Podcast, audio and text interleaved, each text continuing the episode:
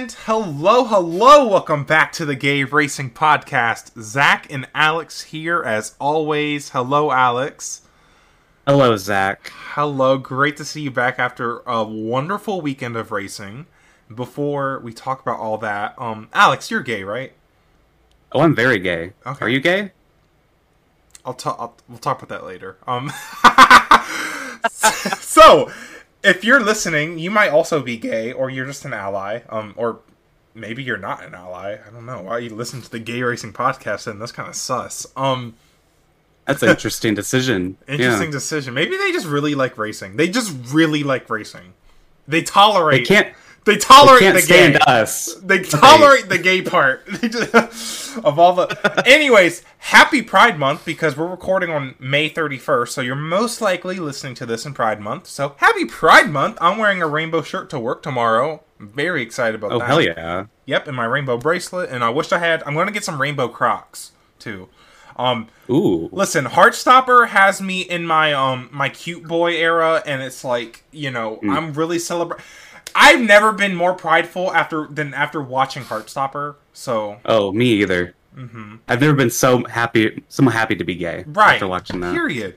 So we had some plans. We had some plans um for this month. Some guests. Um, we might do something related to Mario Kart. Maybe like a live stream. We don't know yet. We're thinking about it. We're thinking yeah. about maybe like the Saturday of um, Father's Day weekend because there's not going to be any NASCAR on. I don't know if IndyCar F1's going to be on. I got to check, but um, but like that Saturday will be open, so we might just kind of do something. But we'll, you know, Yeah. well, honestly, we haven't made any decisions yet, so we'll see. Um, But so- if you play Mario Kart, you might be able to play with us. yeah, and lose because I'm great. I'm really good at Mario Kart. I'm talking big game. I'm talking big game. Oh my gosh. I was at work today, and this little girl, I was telling her I play Mario Kart. She was like, "Oh, I bet I could beat you. I'm good at 200 Oh. cc." I'm like, "Girl, sit down." You're so funny. And I That told her, very funny. I told her I watch NASCAR. Um, I can do anything. So. Oh, period. Anyways, um, hold on, I gotta move my dock over here. All right, so obviously we just had the the weekend of the year, the Christmas for motorsports. Um, Merry Christmas. Merry Merry Christmas, um, Merry Chrysler, um, Merry Charles Leclerc. Um, we had a great weekend of racing. It's the biggest Incredible F1 race, weekend.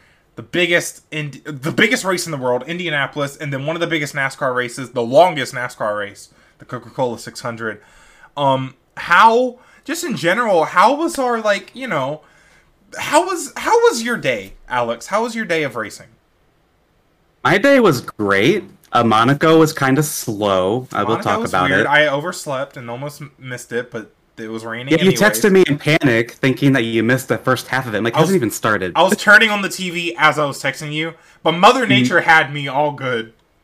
Yep, she had you covered. Mm-hmm. And then IndyCar, I, favorite race in the world, biggest race in the world. Period. I was so happy watching that. I'm on the Yeah. edge of my seat the whole time. oh yeah.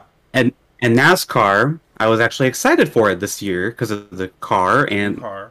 I think we had a pretty good race to talk about there too. Oh yeah, and we're going to talk about all three of those races today. Um, yeah, Monaco was weird. There's some weird stuff at the start. Indy, Indy, it was kind of run of the mill Indy 500. Not that that's a bad thing Yeah. at all. Like nothing really crazy happened. Which, well, something crazy almost happened at the end. Not gonna lie, but again, we'll Right. talk about that. in the 600, oh my god, all, all the drama. we have And- a lot to talk about there. yeah, and you know, it was definitely an interesting day. I like my sister was moving back in with her boyfriend. and her- They have a camper, so there was like a lot of excitement going on at my house that Sunday.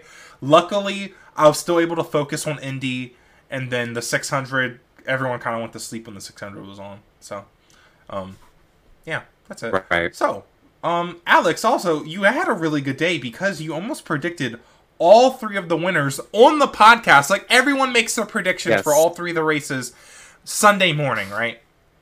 But we make I our made- picks. I made my picks on the podcast last week's episode on the Monday. I believe we recorded on Monday. Yeah, Monday. So like Girl. what six days before the race, Yeah, that's insanely impressive. I picked Perez, I picked Ericsson, and I picked uh, Ross Chastain, who dominated the NASCAR race, He did. was so close. Everyone he was didn't asking even. for He the. couldn't even get you the point, man. Kyle Busch for No. a second. I I love Kyle Busch, man. Uh, I people on Twitter were asking me for the lottery numbers because I had Perez and I had Ericsson. Yeah, because you tweeted it Sunday morning, and it's like, I did. The second I rolled out of bed, I tweeted it. and And then after Perez won, people were like, "Oh!" And then Ericsson won. Then it blew up. yes, It was crazy. I had Carson Hocevar in my notifications. I wish Carson Hocevar was in something of mine. Zack. Um. Anyways, um, who who said that? Who said that? anyway, anyway. But Who yeah? I had What Twitter. I had Twitter on a chokehold all day. Apparently, I wasn't even trying to do that. Well, we always have Twitter in a chokehold, and I again. True. we don't try. Gosh. but yeah, it was a lot of fun. yeah. Uh, yeah, I have nothing really else to say about it. And I will say for IndyCar, Ericsson, the vibe was there for me all week. I was like, Ericsson's probably going to win this race. It was there when I woke up Sunday morning. I'm like, Ericsson's It's probably so going to win this race. because it was all Dixon Yeah. and Palou. The first, Yep. you know, before Dixon, like Palou had his issues. I forgot what it specifically was, and then Dixon's Yeah. Dixon pulled a Montoya, 2009 NASCAR, um, at Indy. That's that kills me. Right. Kills. Are you ready to talk about the races? Yeah, let's go ahead and talk about the races. Let's start off with Monaco because we're gonna go in order, right? Um, Yeah. And Monaco was chill-ish, um, kind of. Well, it started with some anger because they delayed the race because of rain, even though F1 races in the rain. I smell. I smell scaredy cat. Um, I think they were terrified of having another spa situation. So they just didn't go. well, I don't. Well, that is another spa situation, though. Like, what? What does that mean, though? I, they didn't want to start the race and then not actually have anything happen. I think is what it, they were worried about. But like, so not starting the race at all is somehow better. Like, I they I have don't understand because they have. they I don't know. They have rules now that keep them from like giving points. You know. they 100% could have started this race and then there was standing water, which yeah, that's when they should have red flagged it. But they wasted like 30 minutes. Yeah. So then they had standing water. They had to let it go. Then and then it rained again. They waited another like thirty minutes. So it was weird. I feel like F one their officiating is so weird. I don't think if Spa happened last year, and even finale last year, I think they're just really nervous They're to make just calls. Yes, they are nervous to make calls, and that's not good because I've thought about this a lot over the weekend, and we'll talk about Mhm. the IndyCar thing later. But Mhm. being a race director, I I imagine is very hard because it's like you have to, and the, even for NASCAR, it's like, do you do I throw a caution here? Because it's like as soon as you start thinking about the context of the race and like, okay, well maybe I shouldn't throw the caution because the leaders are doing no no no. It's just it needs to be black and white. All right, you need to Mm-hmm. follow the rule book black and white. That's how you be a race director. Okay, Yeah. like I guess. I mean, that, again, I'm just I'm gay. I'm I'm not a motorsport worker, but like, come on. Like they are too afraid, and it's like follow the protocol. And Right. I guess with rain, it's like you have to then it's it's all subjective at that point. You have to judge the track. Is there too much water? But y'all literally mm-hmm. have rain tires. I get that it's Monaco too. Like it's you know that's the hardest track on the calendar. But come on, I don't know, man. Right, and there's concerns already that they might not come back to Monaco after this year because the contract Yeah. expires Contract after this race. and they're having trouble And- getting a deal back together, which I don't know. I, I don't know if any of that had anything to do with it. Like, oh, we don't want a disaster of a race Monaco, so we can resign. Like, I don't know. maybe that's a good point. Yeah, I don't know. we'll talk It- about that again at the after the race, but um, that is Mhm. interesting to think about. Yeah, I I don't know, but. Th- there's been a theme this year of like some questionable, like when they didn't put DRS back on at Imola. It's like Yeah. why? Okay, the the rule book says DRS should be on, so why why is it not on? You know, stuff like that. Right. Um, or was it Imola? It was. Yeah, I think it was Imola. Um, I think it was Imola. and yeah. then I don't remember if something happened at Spain, or maybe I'm just misremembering. But it's just even last year there were some kind of questionable calls. I just feel like F1 race directing has been very muddy, and I think the Hamilton and Verstappen battle definitely exposed it. Obviously, besides Yep. Abu Dhabi, there were just moments where they kind of All last year, there were a lot of weird calls. and it's just like I don't remember it being like that in like 2020 or even like the little bits I watched in 2019. So Right. I don't know. I, it might be because it's like oh, there's more people watching us. We have to be entertaining. Which, dude, just have a motor race.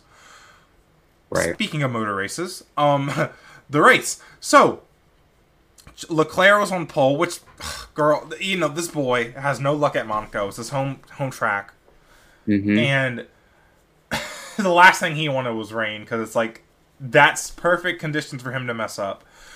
But um so he leaves like the beginning of the race and then once the track starts drying out um i think because they started the race on wets i believe.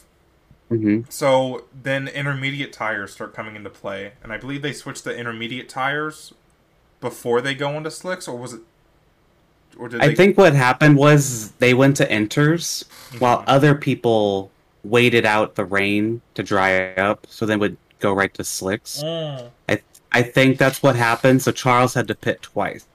Right. If And I if I remember track right. position at the track where track position is literally the only thing because you cannot pass at Monaco. Like, Yep. And that's a big reason why I didn't pick Charles to win this race because it's Monaco and Charles is, this is the first race he's ever finished, done all the laps at Monaco. And he still didn't even get a podium, which is so like such a kick in the Yeah. nuts, man. Like, Yep. Yeah, and I don't know. And Perez and Red Bull, I think they capitalized on it. mhm. And this is really it became the battle of the second drivers because Verstappen qualified fourth, I believe.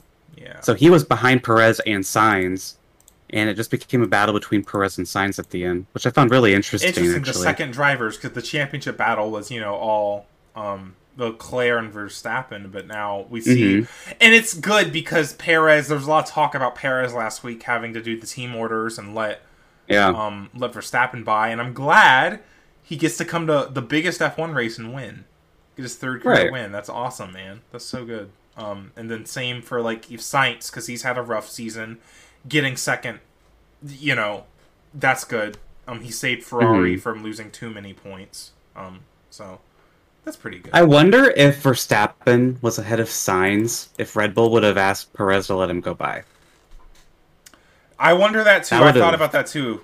I really did think about that because it's like, Like- well, let's extend that championship lead. You know. Right, that would have been controversial. I don't know. I'm curious what they would have done, but they had Sainz in the middle so that we won't know. But So any anything Perez- else on this race? Perez, Leclerc, and Verstappen, they they did pit for intermediates, I believe. Okay. Sainz skipped straight to hard. So Sainz, Ferrari put Sainz. Yeah, I remember this now because a few laps after Leclerc pitted, they had Sainz come in Mhm. and put him on slick tires. Which like Yeah. so they really did screw Charles because Sainz was in front of him at that point, obviously. hmm and then and then when that red flag came out um they i believe they pitted did they pit i believe they pitted the ferraris for medium tires and then they had to double stack so leclerc lost a little bit more time i ferrari just did not do any favors for charles and it's Right. Upsetting because he's not only it's not only his home race but he's in a championship battle and he needs to get momentum back right like he just hmm I would not want to be. Charles right now. He's had some bad weeks, man. He was very mad on the radio I would after this. Yeah, it's it's annoying. It's frustrating. But yeah, Perez won the Monaco race. Um, anything else on the F1 race? Um, I mean, Because there's not really a lot to say, to be yeah, honest. on But that battle at the end was intense because I I was rooting for Sainz. Um, I like Ferrari. Mm-hmm. I really wanted to see him get by. Unfortunately, just couldn't get close enough. It's it's Monaco, right? It, it- you know, yeah, it was pretty. But there's there is ways to take o- there is ways to overtake at Monaco. People have done it. We haven't seen it lately in these this car. I mean, I saw that clip of Guan uh Zhou Guan Yu like trying to Mhm. overtake, and he like almost lost it. Did you see that clip? Right. I think so. Yeah. That, that was crazy. But I And I gotta look at the highlights because I don't. Lewis was trying to get around Esteban Ocon for the longest time. right. That was that was also something fun to watch. Mhm. Yeah, so we talked about um Monaco maybe not coming back next year because sorry, obviously all races are contracted and rumor is they're having trouble putting a contract together. Some people think it's because um Monaco they have released like weird like TV kind of stuff in their contract where they have their own TV production crew. That's why all the camera angles and race di- and like production what's it called broadcast like directing sucks because it's the local Monaco crew and it's like that's why they'll be focusing on Charles Leclerc during qualifying like hmm there was one moment where like instead of having like during Leclerc's flying lap they showed Verstappen's like out lap and then during Verstappen's flying lap they show Leclerc's in lap like they're not actually focusing it's like they they don't actually know what's going on you know That's dumb. it's it was very annoying. Um, it felt like Fox was broadcasting. So, right. so that and that might be why maybe like Liberty Media and F1 they have like a more closer hold on their media now. So it's like okay, come on y'all, we want the TV, and maybe Monaco's like, mm nope. But I think I could see that being the problem. Here's the thing. know. I'm gonna be real with you. F1 is a big part of why Monaco is a big place. I feel like because like when you think of Monaco, you think of the race, and I don't even mean like us. Like anytime in culture that Monaco is mentioned, I feel like it's about the F1 race. There's several movies where if they're in Monaco, the race is going. The race is exactly like. I Yeah. mean, Overwatch's like new Monaco map, Monte Carlo map. Literally, the payload's an F1 car. Like, it's such a it- both for Monaco and F1. They're such a big part of each other's culture. Mhm. I don't see how there's no deal reached at some point. I think there will be a deal. I think we'll be back for Monaco, but at the same time, they don't want to like my uh, Las Vegas is getting added to the schedule, and there's only like six tracks that don't have a contract for next year. Um, Mhm. so it's like, what track's going to get cut? Maybe Monaco gets, Well, I- cut. I think Miami is kind of trying to be the replacement for Monaco if that were to happen. Yeah, that's interesting. Because we had we had the fake marina. I think that's I think that was the point. that's T. I think that's literally why they did And that. the they wanted to be the new Monaco. Oh my god, Yeah. that's T. Yeah. So like if if not, they're gonna because Miami's just a week prior or two weeks prior. So like, you know, it's the same time of year and everything. Interesting. I think that's what they're trying to do. Personally, I think if it doesn't come back, they're gonna just try pushing Miami as the new Monaco. Well, and then it's like, do you have it on the same? You can't have it on the same day as the Indy 500, right? There's no way. Make it a big race day in America. I don't know. No, no, no. We can't do then- this. Zack, what if then someone could run the triple? Wait a minute. Wait a minute. I don't know if that's actually that. feasible. I don't hate it because then it's like Zak Brown can be at both races. Yeah. Because I, I he was at Indy and I'm like, huh. I mean, I've thought about it. I feel like that's probably what they tried doing. I don't know. Something Make about a it, rubs big me thing the in wrong America. way. Something about it rubs me the Yeah. wrong way. I don't know. Too, No, for sure, I get it. I don't know. Too many big races in America going on. Anyway, well, that's just that's an interesting thought. Um, Yeah. and would you be sad if it was not on the calendar? Because a lot of people don't like Monaco. Obviously, it's an awful racetrack. It is. well, I wouldn't really care, but I haven't been a long time F1 fan. Like that's like if uh that's like if NASCAR took off Darlington. Like that's the comparison I think of. it's the closest. You know what I mean? Even though it's like, Yeah. well, they actually passed at Darlington and stuff. It's like, Well, okay. you, it, that, if- so it's hard to compare because Yeah. like any track Yeah. in NASCAR that's valued normally has good racing. Bristol, Martinsville, and even like Charlotte. Obviously, Charlotte's an old Mm-hmm. track. Daytona, obviously, like all the old tracks have stayed on the schedule because the racing's good, right? Yeah. And Monaco, I bet. I mean, used to have good racing, but now the cars have gotten too big for their britches, and it's just. I don't know. Like my phone case is the Monaco layout because I just think it's such a cool race. Mhm. It's not a good race, obviously, but the qualifying's cool. And then even I mean I have to say I was entertained those last ten laps, seeing if Sainz could get by him. I'm just saying. So it's So, weird. It's weird for me. Here's me. my hot take. Okay. Take the take Monaco off the F1 schedule and put it on the Mario Kart 8 Deluxe Booster Pass. Bro, if you don't put that put that track in that game, because Mario, if you It all don't know, F1 for Mario Kart. if I'm y'all down. don't know, Mario Kart 8 Deluxe and like Mario Kart Tour, they ha- Mario Kart Tour has a lot of city tracks, the phone game, Mm-hmm. and they they're adding them to Mario Kart 8 Deluxe. They, dude, Monaco is one of the most famous cities in the world, and it's literally about racing. How can you not have it? I in think Mario that'd be Kart? so much fun. It would be. s- Oh my god. It would be so fun. And it's also a really good layout for how Mario Kart races. Because you want to drift everywhere. So that would be Yeah. such a fun track, man. Oh! Girl, please make it happen.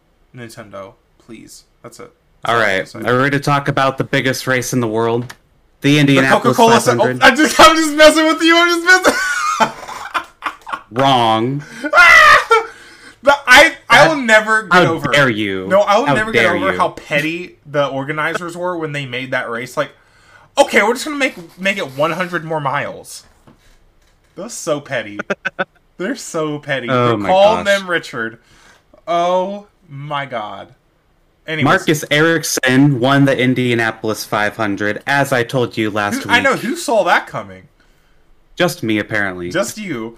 Um, because I cer- I laughed again when you made the pick, and then he won. and I, I, I called you out. I'm like, last time I you laughed at my pick, he won. All right, So- Alex, you did. Whenever I, whenever I pick Ericsson, he wins the race. You do. So You really save him for the wins. That's crazy. I, I do. Gosh, I can't. So did you enjoy this race, the Indy 500 this year? It was solid. Um, what's really cool about the Indy 500 to me is this the quickest 500 mile race? And I think technically it is, but mhm. like it doesn't feel like a 500 mile race. I'm on the edge of my seat the entire time. I like how there's no stages.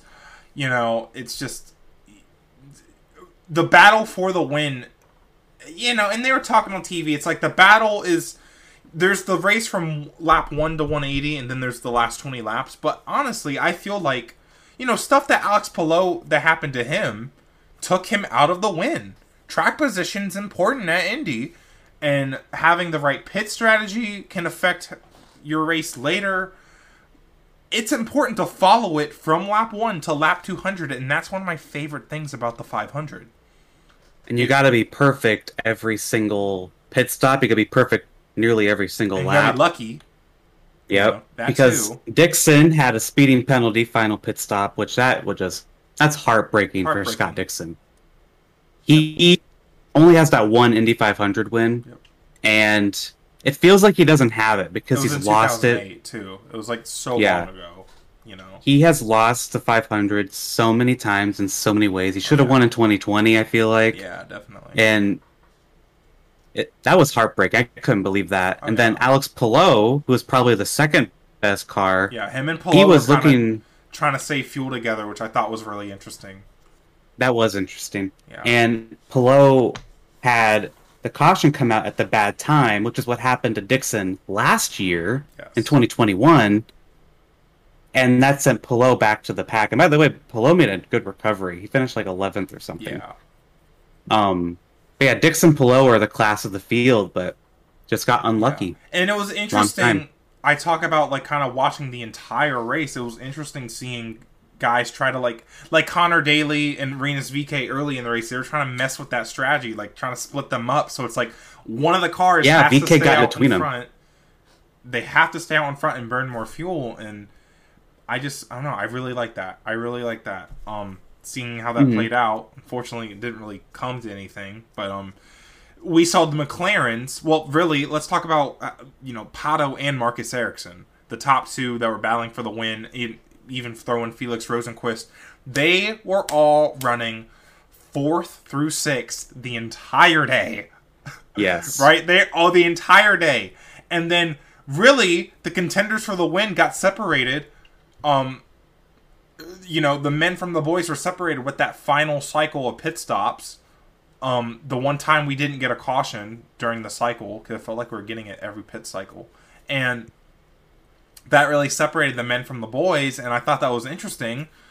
Um, and then Marcus had this huge lead, and it's like, what the heck? I mean, And by the way, Ericsson had to get around because he ended up losing spots in one of those pit stops Yeah. because he when he exited he got loose trying to exit, so he lost a couple spots. He had to get back around Pato and Rosenqvist. oh yeah, So like he earned this 500 win. He had to fly around both of them and then he pulled away. pulled away. Which you don't the, the crew because fuel wasn't up. an issue anymore. Fuel wasn't an issue, so he could get as far away as he wanted. I know. I could tell he like kicked it into like a metaphorical high gear. Like he, that's again Yeah. lap 180 at the Indy 500. That's when stuff really does get real. It is so cool Yep. seeing those guys that are contending for the win. It's like it's like at the end of like an Olympic race, like, and it's like it's the last lap, and they start sprinting. That's what it felt like. Yeah. it was just so cool because I could tell Marcus was really pushing and making that gap, and then Pato, Pato and Felix are back there like, okay, what what do we do? Lap traffic's a factor. Again, it was an entertaining race. It was solid. Nothing crazy happened, almost. Um, because we what was that last accident? Jimmy. It was Jimmy, It was Jimmie Johnson. not his teammate. Jimmy did lead a lap before this because he was hoping to catch a caution while being out front. Um, which good for him. He led a lap. That's really cool to say.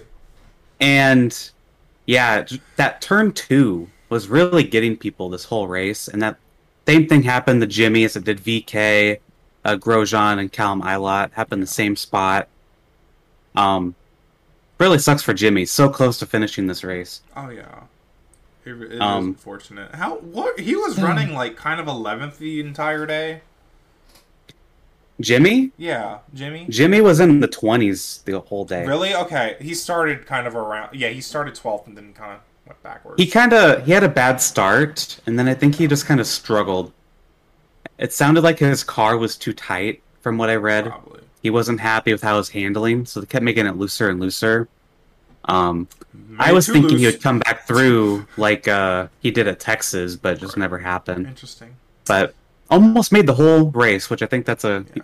huge commitment for him. I I feel bad for him because there's just no ovals on the schedule for him to really refine the skill. I mean, I've, I've been talking about how we need more speedways, so it's like people like Ed Carpenter can actually get practice for Indy, but whatever. right. Um, Be curious how he runs at Iowa and Gateway. yeah, I think they'll short- be good at Iowa. shorter. I mean, yeah, they'll be good, but it's just a different. It's different. Right. It's a different aero package, even. Like it's. Just, True.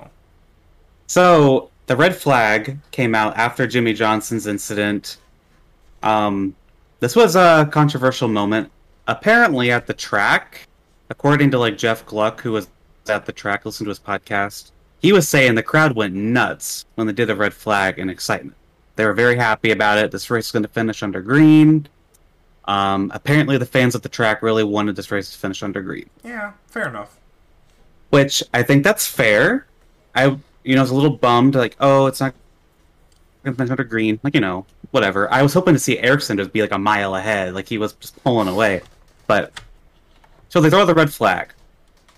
Zack, how do you feel about it? I have a lot to say. Well- I want to hear what you think first. We talked about this last year with Formula One. They they, they did this a lot. Um, hmm they did this at Baku and open wheel cars with trophy dashes to the finish. When you because they intention like okay when you throw the red flag, I feel like you can only throw it if there's actual reason to throw the red flag. Like the like there there cannot be any cars on the track at the moment and hmm obviously like that was like the seventh type of incident that we had with Jimmie Johnson spin. Like everyone's been spinning like that all day. So why is it a red flag now? Obviously, it's it's to get you know a finish, and ugh, I get it, but I feel like it only had the potential to make the race worse because I agree. Marcus Ericsson really did work for that gap. And yes, cautions come out and bunches the field back up. I like I'm at least glad that it wasn't like F1 Abu Dhabi. They Yeah. It could have been worse. At least it's like like F1 they should have red if they wanted to do it like that at Abu Dhabi, they should have red flagged it as soon as the safety car came out. because I think it's I think it'd be worse if you have the safety car out and then it's like a question, okay, are they going to get restarted? So I'm fine with it. I'm not the biggest fan. I I feel like there needs to be a rule because Yes. we talked about this with F1 and race directing. It's like you cannot leave this up to judgment. Or it's like whoever's whoever's doing the race directing do they feel like having a green white checkered, you know? It's like cuz if you follow the rule book, that race ends under caution. I'm sorry, that race ends under Yep. caution. And I think it- Oh, it would have been okay if the race ended under caution because really nothing would have Mhm. changed. So I like, yeah, go ahead. entirely agree. IndyCar, if they want to do this, they need to just have a rule. If they do what NASCAR did before they added green white checkers, say if it gets to this lap, we're going to red flag it. Say make it clear. You know, like they can't just say, okay, we're going to do, we're just going to throw a red flag as we want to finish under green. Like that, there's that's not a rule. Yeah. You can't just decide, yeah, we're going to do this for. and that's fair Freaking- enough. I think like, the rule could be if- like, like, 10 if- laps to go, you- within 10 laps to go. Mhm. One red flag. I think that's fine. You get one red flag and one more Mhm. restart. like if you want that sure if you want to have green white checkers sure like you have to have a rule though They need to put a rule so that we all know. And- they did this in 2014 i believe they did the same thing and then they've also done this last year at detroit and by the way that cost will power a win because his car stalled imagine if that happened to marcus ericsson oh, that would have been a bunch of See, bs That's the thing, though. And too. then- it's like, Also, Road America last year, same thing kind of happened. They had a late race incident, and Josef Newgarden's gearbox gave out. And just because we want green flag finishes, we don't need. It just causes nonsensical issues. yeah, it's not I good think for they dodged-.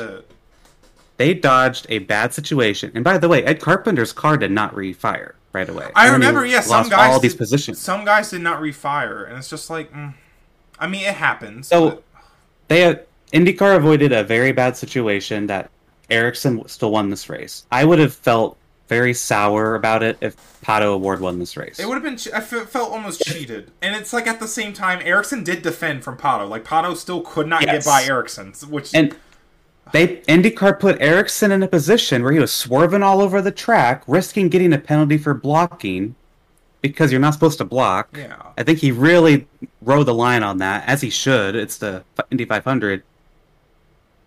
I don't know. I just did not care for that red flag at all. Like, if I'm sure we got a red green finish, if that's what fans want, sure, make it a rule though. You cannot just decide, okay, we're gonna have a, we're gonna have a red flag. We want this race to finish under green. Like you, I feel like you can't do that. That's like even NASCAR, as much as I don't like overtime anymore, they have a rule. yes, That is their rule. yes. For points And, know, races, Texas they have a very clear rule. For points races, they Yeah, have a very clear rule. Texas was not clear at all. But this, it is clear. IndyCar, they, I don't know. They've And done this several times now. Yeah, This is the third time in the last year IndyCar has done this, and, and I, I don't like it. yeah. I think And an easy that would have Yeah, keep going. this was a solid Indy 500 and making a two lap dash going for the biggest race win in the world Yes. is inherently dangerous. Oh yeah, let's Someone remember these are hurt. open wheel cars going 230 miles per hour. Yeah. Like we It- don't need to put these drivers in a situation like this. Like imagine Santino No. second, Yeah. someone slipping. Like like come on. And well, and Pato's move, I believe it was in the white flag lap when they were side by side yeah, going into the- one. Yep. Like Pato could have pulled a Takuma Sato in 2012 moment, and like he'd be fine, probably sure, but still, it's like why are we putting them in that situation for no reason when the race was already going to be Ericsson was long gone, Yeah. and I I think honestly they could have thrown a yellow, cleaned up the Jimmie Johnson incident, and probably had a lap or two to go still if they really wanted to, but they didn't want to risk it. Yeah. So they just red flagged it right there. I th- I think they would have ran out of time because the they, Jimmie wrecked with well, five to and go. that's the rules. That's fine. If they run out I of time, Well, yeah, I over. mean that is the rules though, and it's like I think my rule would be like okay, from ten to go to five to go, if there's a caution, you can throw a red flag, But if it's under five to go, bestie, the race is over. I'm sorry. And hmm the reason, and I don't like overtime in NASCAR that much because I feel like it makes. When there's a guaranteed overtime, 10 laps to go at the Coke 600 is not as intense as 10 to go in the Indy 500. And Correct. I feel like people will wreck more, like in NASCAR, like I kind of use Knoxville as this example. People will wreck more because they know, oh, well, there's still another restart coming. Is you know, Yeah. it's like I'm not really losing laps. Like, I don't know, man. It's just the racing Yeah. will be more intense because you'll know you'll be closer to the finish, technically, hmm always, than like adding laps. But and also TV windows too. But Yeah. um, that's that's just my opinion on it. I think overtime's a little dumb. I think NASCAR agree. can keep doing it, but I'm well. Even NASCAR could adopt this rule if they wanted to be a racing series. I'm just saying. If you if you want to do overtime, I'm all for it. Sure, I'm not the biggest fan of it, but if you if you're gonna have it, it needs to be a rule. And NASCAR has it as a rule. IndyCar does not. Yeah, that is my. and. F1 doesn't either. F1 is also. they need a rule like that too. they've also broken this too. They need Yes. to, because the, I mean Abu Dhabi was a disaster. Because Yep. I mean I, I thank God this wasn't like Abu Dhabi. Oh my gosh! I mean uh, it would have been Yeah. different because it's not like anyone Well- was going to pit anyways. But I I keep pointing to if Ericsson if his car did not refire like Ed Carpenter's did, like for the Indy 500, Why'd we do this? Yeah, and like everyone everyone that was celebrating would be like, "Why did they throw the red flag? Because now they cost Ericsson to win. It's like, it's was yeah, it worth it? Again, we got a lap and a half. it Like, only had think this was worth potential to make the race worse. Yep. We got the Thankfully- exact same as result. Like I don't think it made the race better. yeah. It did not make the No. race better. That's the thing. I would have No. felt cheated if Pato won that race. Like Me too. And I'd be so happy for Pato. But I I would I. It's like, am I happy for Verstappen winning that championship when it's like he deserved to win it in a more deserving Mm. manner? Because but that had a whole season's worth of baggage. yeah, oh god. I feel like that's a bit different. So yeah, moral of Um, the story: um, stop trying to be entertaining. Like again, yeah. just have a motor race, man. Um, that's Right. my opinion. But yeah, I think it's good. We clear have a rule. That's the Yep. takeaway from that last twenty minutes of talking about this. Have a Good discussion. Um, so a couple more notes about the 500. Uh, Team Penske, I want to talk about them. vacation. Yeah, they it was their day off. They just in both Indy and NASCAR. They showed up at the All Star race, the most pointless race of the year, literally swept all of their little stages, and then they go to Indianapolis. He owns the nap. track and the series. Chilling. I'm just gonna take the day off. I'm just just take the day So- off. I think what's going on here is I noticed a connection. Uh, they won in 2019 with Simon Pagenaud. They introduced the Aero Screen in 2020. Interesting. I feel like the Aero Screen is the problem for Team Is Penske it? at Indianapolis. Right, because it's like Texas. They finished one two. They Yeah. were really fast at Texas. something What is made them going be off. I feel like that is what it is. I mean, we had Scott McLaughlin. He was flying through the field, um, but then he had his incident. I think McLaughlin had the best car, the Penske cars. Josef was around 12th the What's entire going day, and, on with Will Power? and Power dropped like a rock the, So- from the start. Because I was going to say maybe it's there. just because track position and they suck in qualifying, so then they don't, they just can't make up the track position. But I mean, if power drops like a rock, then it's just yeah. What's going on? Yeah. What like I really what's- what's think the it has problem? something to do with the aero screen. Hmm. Something with the aero screen. I don't know why. That's so I mean, we see this with uh, Alexander Rossi too, because he was good in 2019, and then all of a sudden he's not doing good. I think there's something to do with Yeah. that. I- Andretti too isn't even that good at Indy right now, True. anyways. And that makes me think they our sample Mhm. size for speedway ovals again is so small. So it's like, well, Texas is True. just one track. You know, Indianapolis is also just one track. It's like th- th- those are the only two times we we even run this aero package. So it's like, you know, how are we supposed to? How Yeah. are they supposed to learn anything or know anything? You know, I heard- we don't have I Pocono that- on the schedule anymore either, and that Right. was in 2019. So that's interesting. I read that their IndyCar is going to try having a lighter aero screen for next season. Um, I'm curious how that'll Lighter? impact this. Yeah, it's supposed to be lighter. Apparently, it's like Oh. extremely heavy right now. Yep. Oh, I bet to make sure it was sturdy Oh. enough. Hopefully they tested it. I'm sure they will. If This na- the aero well- screen's been amazing. If NASCAR But, was yeah. doing it, they wouldn't test it, as we've seen with everything that's happened this year. They don't test anything. Well, I'm talking. Right. I'm talking a lot So- of trash. Sorry, but So, Team Penske. I'm curious how they'll go from here because I feel like they were better in practice and stuff. yeah, They qualified a little better, but they were still bad in the race. Except McLaughlin, who had that Fly- issue in coming through qualifying. the field and then he wrecks. So Yeah.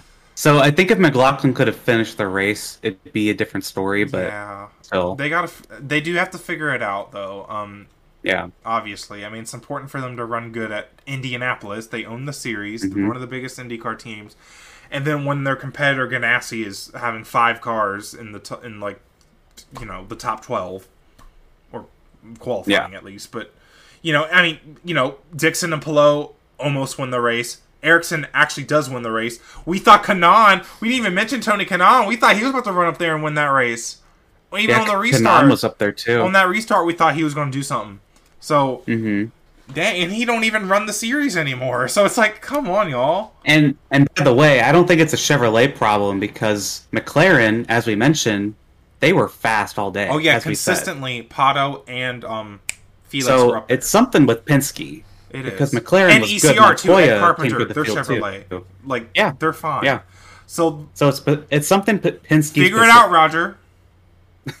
Come on, Tim. That's let's get to work. That's that's a um that's a command.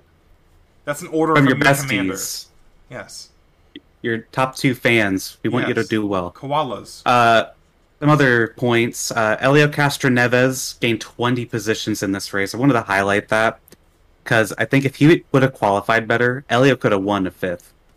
He had a that. really good car. Oh gosh, yeah. Qualifying's important, man. I mean, track position hmm is so hard at this track because it goes. Think about how fast it goes by, and there's no guaranteed stages, so there's no extra Mhm. restarts to gain positions.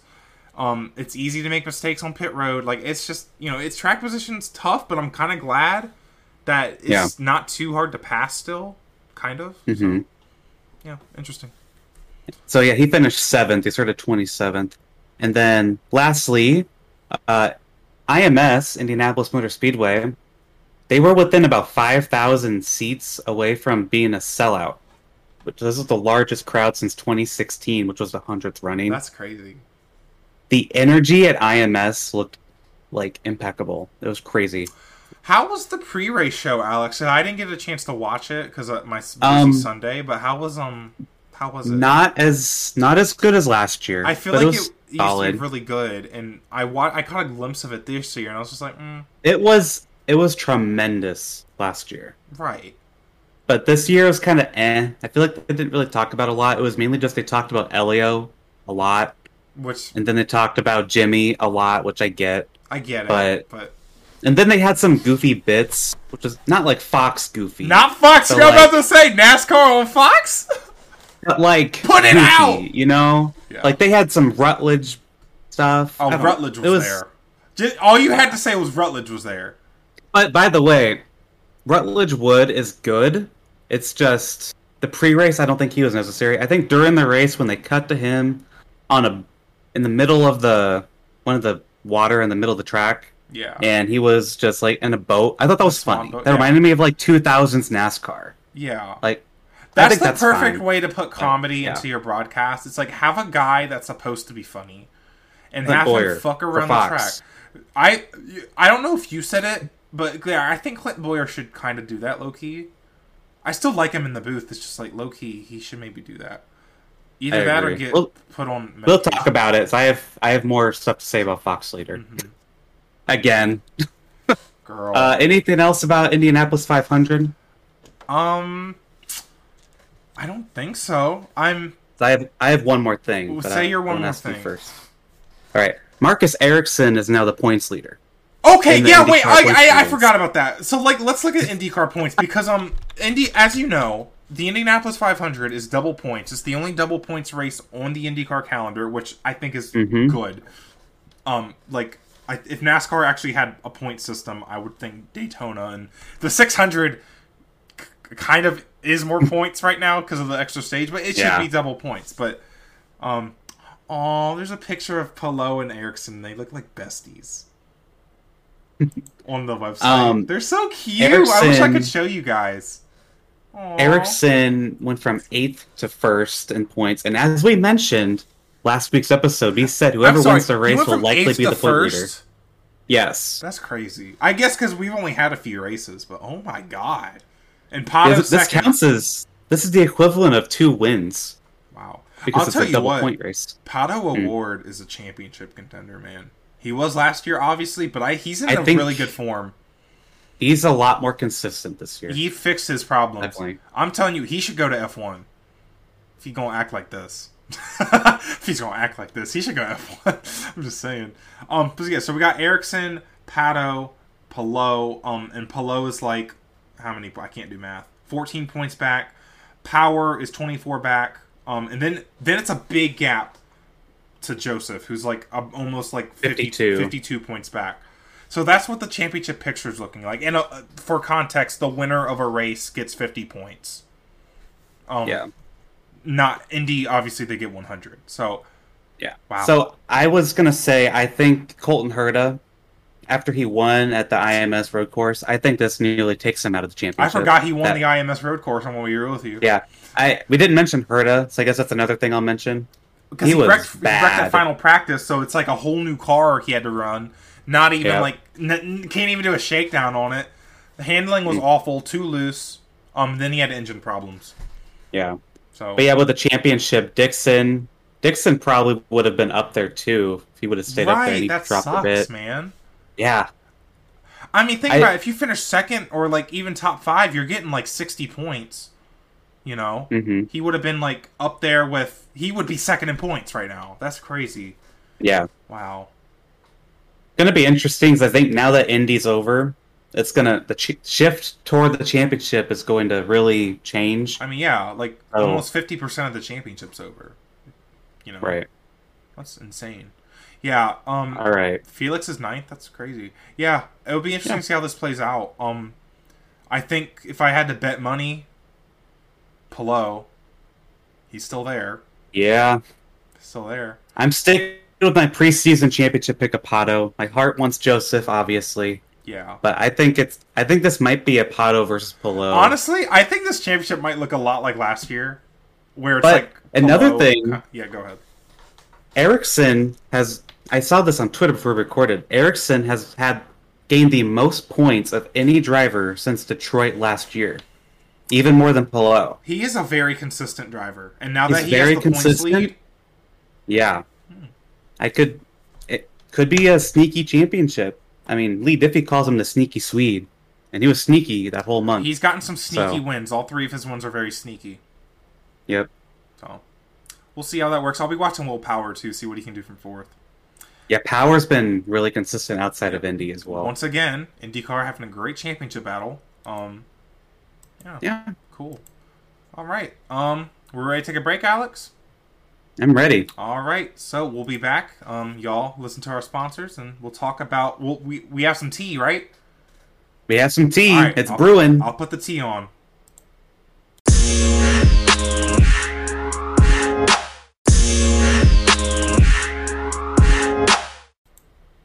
All right, all right. Welcome back to the Gay Racing Podcast. Um, it is time for the tea. In the last few weeks, um, the tea was very, very dry. It was not very flavorful. It was barely there.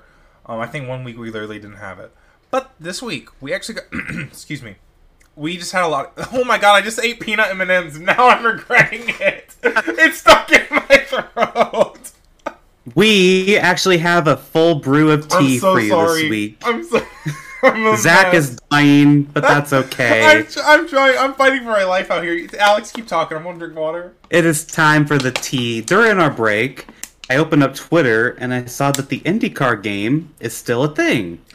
Uh, I thought this game was dead Because because, it's by Motorsport game Games. It's been they've been under a lot of fire publicly because Aren't they like bankrupt? like they've lost a lot of money and the investors are kind of shady and it's just like obviously NASCAR 21 Ignition was maybe Was the worst bad. NASCAR game ever. Um so um yeah, I'm not very excited about this IndyCar game, going to be real with you. My expectations are literally on the floor. I'm expecting I- it to not work. I really want an IndyCar game so bad. Oh my god. so bad. And please give Roger, Roger Penske, are you listening? Please. Just cancel this.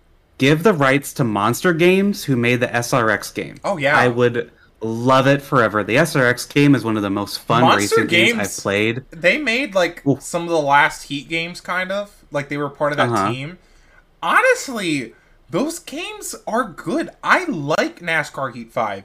Does it have problems? Of course, Oh yeah. but I have fun racing the AI on that game. The SRX game, the AI is so Right. good. They actually race, they make mistakes. Yeah, it it's one of my favorite racing games ever.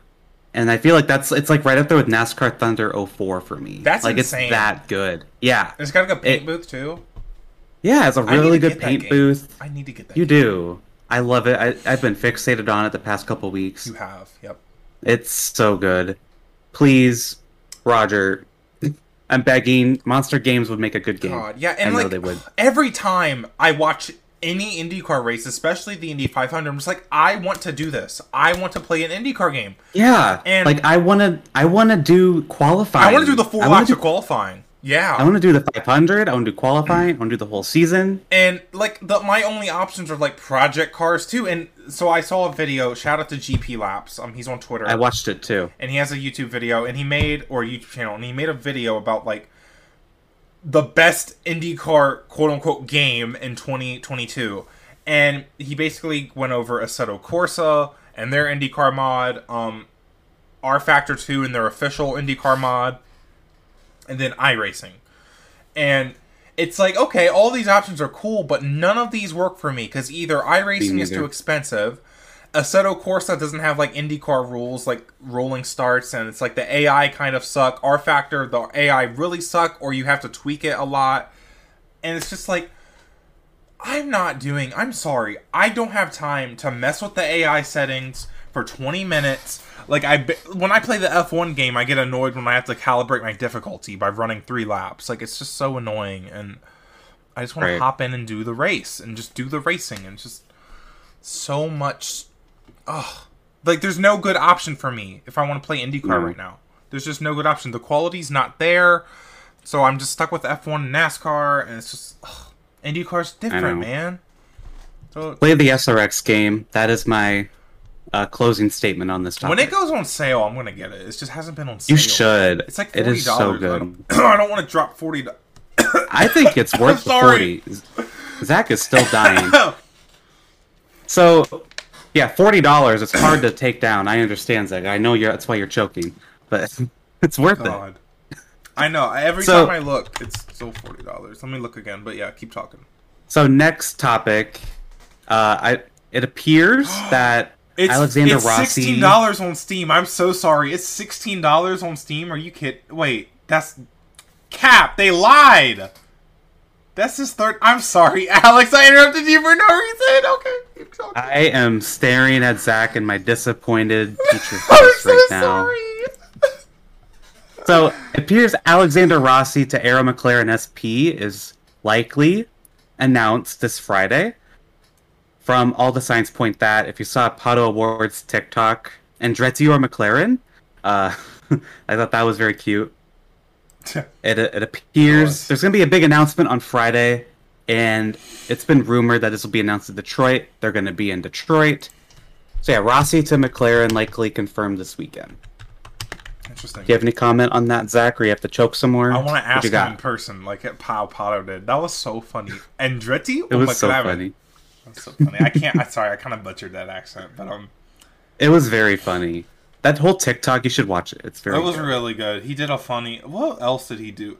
He asked Romain Grosjean fire or ice And Romain laughed. in reference to his Bahrain crash. Girl, he's Botto's going. He's going to a place where fire is. I'm telling you what, that was messed up but funny. That, and I learned Josef Newgarden prefers waffles over pancakes. Thank God. Which I thought was very fun. Taste. Okay, next topic. Um, Zack Okay. caused some controversy on Twitter.com by saying Danica Patrick's new. outfit Okay. was orange. Like Zack, it It- is red. on my TV, it looked orange. I'm still kind of on team. It's red orange because color is a spectrum, and there's obviously a space between red and orange where hmm it's literally both. Um, why do we have to label everything? Everything's a spectrum. Um, but yeah, why do we have to label everything, Alex? There's definitely some orange in there. I'm sorry, You can't you can't argue what colors are colors. bestie. Color. It's literally. A You're being pretentious. You're being pretentious. Girl, shut up. You're so funny. Marcus Ericsson will win the 500. Um, Yeah, you probably think Marcus Ericsson's car is orange too. It's the same shade of red. it's the same kind girl, of red. no, I just, I really, if I had to pick red or orange, looking back at it, okay, it's red. But on my TV, it looked orange, and I still think there's we a have an of orange in it. admission. We have an admission. It's all good. I just wish no, it's red. Danica's fault because she did not take a picture of her outfit and put it on any social media. So it's her It was on TV. She don't need to do that. Yeah, she does. For situations like this, she needs to do this. I'm sorry. Okay. Not me. The Next first, topic the for the first tea. I see. Never mind. Keep talking. Next topic. Joe Gibbs Racing. This is last week, but this is the only thing for the T. So Yeah. we didn't talk about We it. saved it. Yeah. Joe Gibbs Racing has hired JTG's marketing firm to help find sponsorship for Kyle Busch. I thought this was really interesting because they're really they are still struggling to find sponsorship for Kyle Busch for next year. Um, and they had to go to an a, another team with it was with a different manufacturer, by the way, to find sponsors for Kyle Busch. And then after this was ca- this came out, Joe Gibbs said that they're really close to having something signed with a major tech company for Kyle Busch next season. Uh, not sure what that means or who that Major could be. Company. A ma- How Um, major though? Like, do I know? like, how major? Are? Do I? If I don't know who they are, they're not a major tech company. Like, is it Microsoft? Like, that'd be major. That'd be cool. That would be cool. They I mean, sponsor Hendrick right now. We talk about I but talked about how it's like Kyle Busch, him acting like a little bit of a donkey has not helped his sponsorship sponsorship search. But he proved at Charlotte that he still got what it takes. I mean, he's like third in points right now too. Um, yeah, he's still good. I don't know, man. Yeah, I don't- think it's interesting I don't know. that they they they are getting some. They are going hard to get a sponsorship, and I Yeah. think it really is because there's so many races to fill, right? Because Mhm. most teams have already gotten to the point where it's like each sponsor gets like 12 races at most, or something like that. So and you know JTG they're able to fill that 47 car with a different sponsor every week. Kind I of. think they're all they're all associate sponsors with Kroger. yeah, I don't think that counts. But- that doesn't count. but still, it's Kroger. still they get something different brand on there every week. No, I think that means something. I don't know. I don't think so because Kroger. You don't think so? Kroger, the Kroger people get to get to decide Kroger people. if it's Nature Valley or Velveeta or like Reese's. they get- Reese's. they get, to decide what's on the side. It's kind of like Right. um. Well, I don't know, but yeah, that's how that works. right. Not to burst your bubble.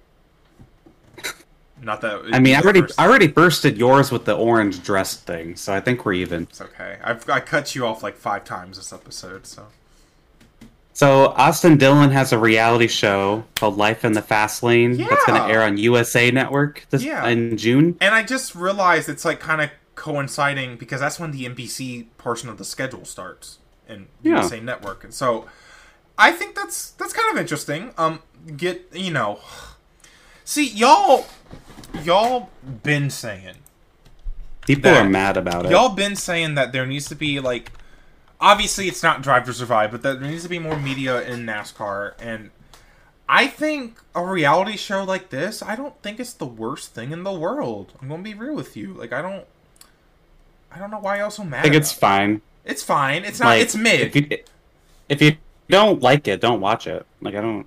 Yeah, and like this Twitter comment right here, like they- they're they're kind of spitting. Like I don't see y'all's favorite drivers digging into their personal lives. Like, okay, why isn't Chase Elliott doing this then? Like Right. Austin like Dillon's giving up his time, and he is a Daytona 500 champion. yeah, Austin Dillon was probably w- willing to do this. Well, Yeah. he not probably he is, and was probably one of the only ones who was willing to. Like I'm sure NBC was like, "Oh, Chase Elliott, will you do this? Ryan Blaney, will you do this?" And they probably said no. Yeah, and So, like, I yeah. know. reality TV, it can be trashy, it can suck, like it can be fake, and It's still exposure. it's something. I don't think there's anything wrong with this. I, I don't think it hurts. I it's I No. mean honestly, Fox hurts NASCAR's image more uh, on the actual 100%. racing broadcast. One hundred percent. So And we're gonna we have more to say about them in a bit, as I said. so And then yeah. lastly, Yep. Zach, Yes. you would like to talk about this tweet from our friend Cassie. Oh yeah, so Cassie um Fam- Fambro Fambro, I don't know if I said her name right, her last name right, but um Cassie, Cassie on Twitter. Um y'all, y'all Hi, probably know- bestie. y'all probably know who she is. Um she was You're probably our- listening. Hi, bestie. She was, hey bestie. She was on um an episode before, so she tweeted this, and I thought it was really interesting. Um, and I wanted to talk about it. So, um, quote: We may not all realize it, but we are in the beginning of a really cool renaissance for NASCAR, led by at Denny Hamlin and at Justin Marks. Um, and I'm just like, I- I don't like agree or disagree. It's just like, I don't know. I didn't think about it like that before. Like well, those two specifically leading the charge, and I, you know, Justin Marks, I think has kind of showed really how to do a race team right now. You know, he, I mean, he's a mm-hmm. brand new team owner, and he's got the best car right now. Ross Chastain, the number one car. Um, and then Denny's also a new team owner, and it's like he's very vocal on Twitter, and he's not afraid to speak his mind, and I don't know. There's a and he just won the Coca Cola 600. So NASCAR's in a time I've you know I've been watching NASCAR since 2008, and NASCAR's in a time of a lot of change. Um, if there's any Yeah. time for something big to happen, this is the time, especially with this next gen car. There's you know practice and qualifying got revamped. I don't know. What do you think about that, Alex? Like, are are they leading the charge? Like, what do you I think? think there's definitely something to this for Mhm. sure. Because Hamlin, if you haven't listened to Dale Jr. download episode with Hamlin from last week, I highly recommend it. It's really good. Then he talks about how NASCAR needs to do better with younger people and how the times have changed. They do different things. He's very woke I mean, Denny Hamlin in terms of like woke in like NASCAR sense, not woke as in like gay Yeah. rights. and just Hamlin has brought in Michael Jordan, and then he said that he's not going to put more investments into his team, like growth, bec- if, unless NASCAR helps out the teams more. Because right now the TV is getting a mass majority of the money. interesting. So, and then he said for the All Star race, Blaney probably only got maybe less than half of the All Star money, a million dollars. So it's like, why, you know, it's not really Like worth Blaney worth it for the- himself as the driver. Yeah, Oh, and the teams got the rest, and a lot of it went elsewhere. But yeah, Denny Hamlin has done a lot of cool things. at 23XI as a team owner, he's been very vocal on Twitter. Obviously, yes. Justin Marks, I 100% agree, is leading NASCAR into a whole different era. I honestly wish Marks was a team owner in IndyCar because IndyCar needs someone like this. Yeah, 100%. And ju- oh, this is more T two. We forgot even to put the Kimi Räikkönen And thing. this, this is what I was going to say. Justin Marks is having Kimi Räikkönen going to race At at Watkins Glen with Project 91, this team that this uh, third trackhouse car is going to bring in international drivers. which is so and I bet anything, I bet anything they'll have Jimmie Johnson for the double next year in the 600. that would be so cool. I feel like that's definitely going to happen. It's like the old Ganassi team, so it's like perfect. Oh, Uh, Yep. perfect match. and Justin Marks has done so good. He brought Pitbull in as Hamlin has brought in Michael Jordan. And Trackhouse, that is like a top tier team right now. I would say Chastain and Suarez were the best two cars in the 600. Yeah. And like all of a sudden they are a super team. They're going to bring in international stars. Bringing and like they're very Cars. focused on diversity. and Justin Marks is Justin Marks is doing things that no team owner's really done before, and it's working. So I would say, yeah, I would agree with Kathy that uh, Dennis and Justin Marks have done really good things as team owners, and I don't think I think they've really pushed the boundary of what a team owner can do in NASCAR in two different ways. It's like almost a different philosophy of team owning. I wish I could cite a specific example, but their vibe and like ah, I need to watch that thing, that little documentary they had made about them. Oh, I forgot what it was called, but it was like from early in the season. Do you know what I'm talking about? I don't know. What They you're had talking about. something. They had some kind of documentary. I have to go back and look for it. Um, Who? Trackhouse. Okay, I didn't. I didn't know they had one. I gotta look back at it, but um, but no, it's like I think they're just the fact that they're so new and that they kind of do things a little bit different. Like they're moving their shop to Nashville. Like that's already different. It's gonna be downtown Nashville. That's really cool. And like they just have so much swagger and confidence almost, and they're backing it Mhm. up on the racetrack. And even like let's talk about twenty three eleven. Bubba ran really good the other night. They still got they need they need to get a whole new pit crew. I'm gonna be real with you, but yeah, um, and Kurt Busch obviously just won Kansas. Like they're doing really good. Some people Yeah. under Cassie's tweet were like, um, I would add Keselowski to that personally. I I don't know if Dale Eh. Jr.'s leading a renaissance either though. It's like I don't think Keselowski's done enough yet. yeah yeah. and then exactly. Dale Jr. he's just Dale chilling. Jr. is Dale Jr. He's chilling. He's minding his business. If. Junior got in the Cup Series, I would 100% agree. if Junior, But- if he started owning and like, I feel like Junior, he is vocal, but he's not. He doesn't got. The Mm-hmm. He's not a Cup that- owner. He doesn't have the impact that Hamlin and. Well, mm, He has the impact, but he's not a team owner. he's not Cup. like actually doing anything, or nothing is like NASCAR doesn't have to listen to him.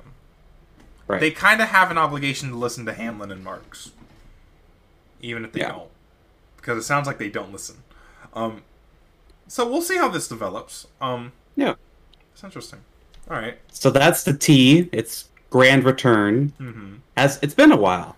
So now let's talk about the Coca-Cola 600 and where do we even start with Um, this race? at lap one, I guess. I don't know. Um, lap one on four hundred. Oh Jesus. Um, Well, let's actually start with lap 600, or actually, how many laps was it? Bestie. Well, not lap. Mile 615 or whatever. Longest NASCAR race in history. yeah, by distance. Uh, Denny Hamlin won the Coca Cola 600. Let's actually start with this. Do you think Hamlin now has all the Triple Crown? Not Triple Crown, all the Crown Jewels? Ain't that a debate? Did he win Bristol Night? Yes. When did he win that? Oh, 2019. I'm sorry. Um, Because this was a big debate. girl, Let's- I don't have let's time start to there. get. I don't have time to get into the Brickyard 400. Because I, ain't, y'all don't I got would time say- to get into that. That- I would say if you want to have a triple crown, which is why I said that, it'd be Daytona, Darlington, and a Coke 600. Oh, yeah, definitely. And if you want, if you want to add a fourth, I would say Bristol Night. Before it would have been the Brickyard.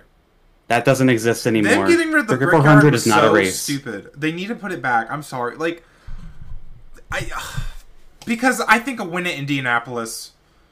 I guess it still counts if it's on the road course because it's Indianapolis. It's just Yeah. I don't know. I think he's got the triple crown. He's got the three biggest races. Those are the three Yes. big NAS- NASCAR races, right?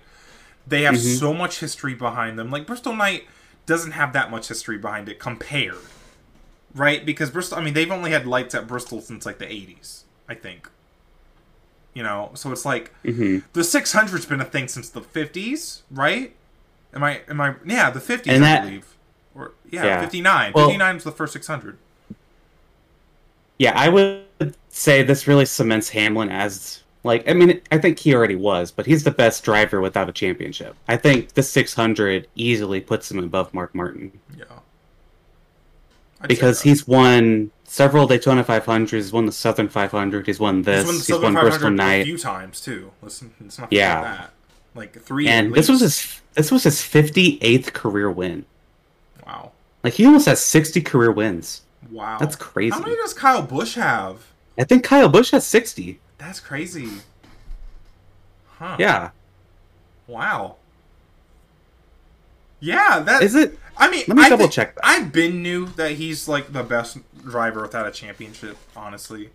Um, Right. and let's also keep in mind that championships are defined differently these days. So correction, Hamlin has 48. I Not thought that to sounded right when it, I thought that I thought that sounded wrong when I said he has 48 wins. My bad. He tied somebody. And Kyle Busch has uh 60. God, It's Harvick who has 58. That's what I was thinking. period.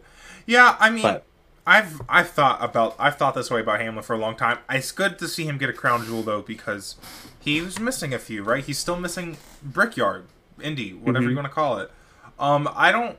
But that doesn't exist anymore. I think I think just now, kind of me realizing like the history of Bristol Night is different than why the Southern 500 is. Like Bristol's on the level of like Martinsville and just like tracks that are really they're mainstays on the calendar because they're simply just good races. Whereas like there's history like the Southern 500, the first super speedway, you know, 600's our longest race competing with Indy and then Daytona's obvious. Like they've been Yeah. around since like the 50s. So it's like they're a little bit different. They're a little bit of a different level. Yeah. Brickyard got a pass because it's it's the most famous track in the world, you know. So Yeah. yeah, that's kind of my opinion on it. So yes, to answer your question, yes. Cool. So this was the most chaotic 600 ever. Zach, preseason, you made a prediction that the Coca-Cola 600 would be good. That was your bold prediction it for the be yeah. season. I said positively positively recepted, and then we had people on Twitter going like, "This was the best race of the year, best race in a long time," and ninety. I I don't know if Jeff Jeff Gluck's poll was like got- ninety something. He got 90. Ninety. Yeah, Got 90% saying yes. It it was, was good. solid. Is there now? Wasn't perfect, obviously. Like, like I don't like finding. I don't like looking for problems, but I have to say I was entertained. Um, though I mean, the highlight of the race was Chase Briscoe versus Kyle Larson, and um, I'm so they added resin to the track, and it made the top groove or helped the top groove become very like preferred Mhm. my hot take of the of the um the week is that tracks with a preferred top groove suck. Mm. And the reason why is because it becomes really easy for the car to defend. What about Homestead? Listen, yeah, kind of. It kind of applies to Homestead too. Homestead's a little bit different because it's like I, feel wouldn't it's- go as far to say they suck. I They get don't- what okay, you're saying. they don't I'm suck, assuming but- you're talking about the Briscoe battle, but Yeah, so it's just like the well, my theory, not my theory, but my reasoning is if the if the same car does not have to get off the top line because you can run the top the entire way around the racetrack. You don't have to travel to the bottom at all. And you know, if you're if you're going to defend like if you have to defend if the if the inside line's preferred and you have to defend, you have to pull off the preferred line like going into the corner. You're going to make your entry shallow. Do you know what I'm talking about? You look confused. kind of. Like I feel like you're just going off, and I'm just listening. you're but- okay. So Kyle Larson, how does he defend against Chase Briscoe? He stays Well, he against stays the the wall. top. he stays against the wall on the straightaway, and then he just stay there for the corner. If the bottom line is faster, he has to pull. He has to either block Briscoe down there and like defend it preemptively, Mm-hmm. which would hurt his entry into the corner. So it's hard for him to defend. It's harder for him to defend because Are you I saying you didn't like the Briscoe Larson? no, battle? I did like it, but I think Briscoe had a little bit of trouble getting past him. There were I think ti- that's a lot to do with the less horsepower and dirty air. yeah, you could. If they had more horsepower and they fixed the dirty air a bit more, That's fair. I think it would have been better. oh yeah, that's I think fair. I don't I don't think it was really on the track because this was kind of I think Kansas they were able to go literally anywhere Yeah. they wanted. So But I that's think the thing, Kansas, Kansas, Briscoe bottom probably would have got still- around him. The bottom still kind of worked at Kansas, or even the middle still worked. It's like Charlotte. I Yeah. really feel like the top was the only place. Well, cars were still using the bottom Yeah, throughout the race. It's not like they were just right in the top. Yeah, I guess file. so. Uh, You're right.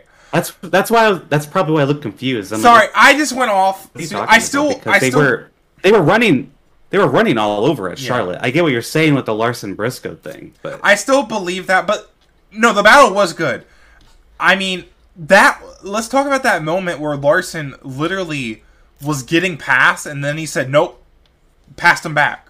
Well, he didn't even Yeah. pass him back. He was still he stayed alongside him, and then like Briscoe got loose or something before he before Mhm. he spun, and he kept the lead. That was NASCAR. Yeah. That's what NASCAR is about. It's not about these overtime restarts. It's not about the four wide off the corner. That is what NASCAR is about. What I- NASCAR is about is Briscoe spinning out trying to get a win. That is I was NASCAR's about. disappointed that it ended like that for Briscoe. Yeah, and then I mean, Kyle he still Larson came back to finish fourth, but I I was hoping they would finish that battle to the end of the race because that was so much fun to watch. And Kyle Larson had to go to the back of the pack like what, fifteen times it felt like, and then he still came back up there. I forgot. I mean, crazy. yeah, that first half of the race, I mean, he literally was so down. Cliff Daniels gave like MVP, like crew chief of the year, dude, like crew chief of the year. Mhm. Pep talked him back up, and then he almost won that race. And it's It, I will say, Cliff Daniels, that pep talk was really cool and good. Yeah. But like, that's his job. I don't get why people were that excited about it. I mean, it's no, his job it was to a really that. good pep talk, though. It's and it, It really, was. We don't talk about that a lot with the drivers, like the mentality and stuff, and like Yeah.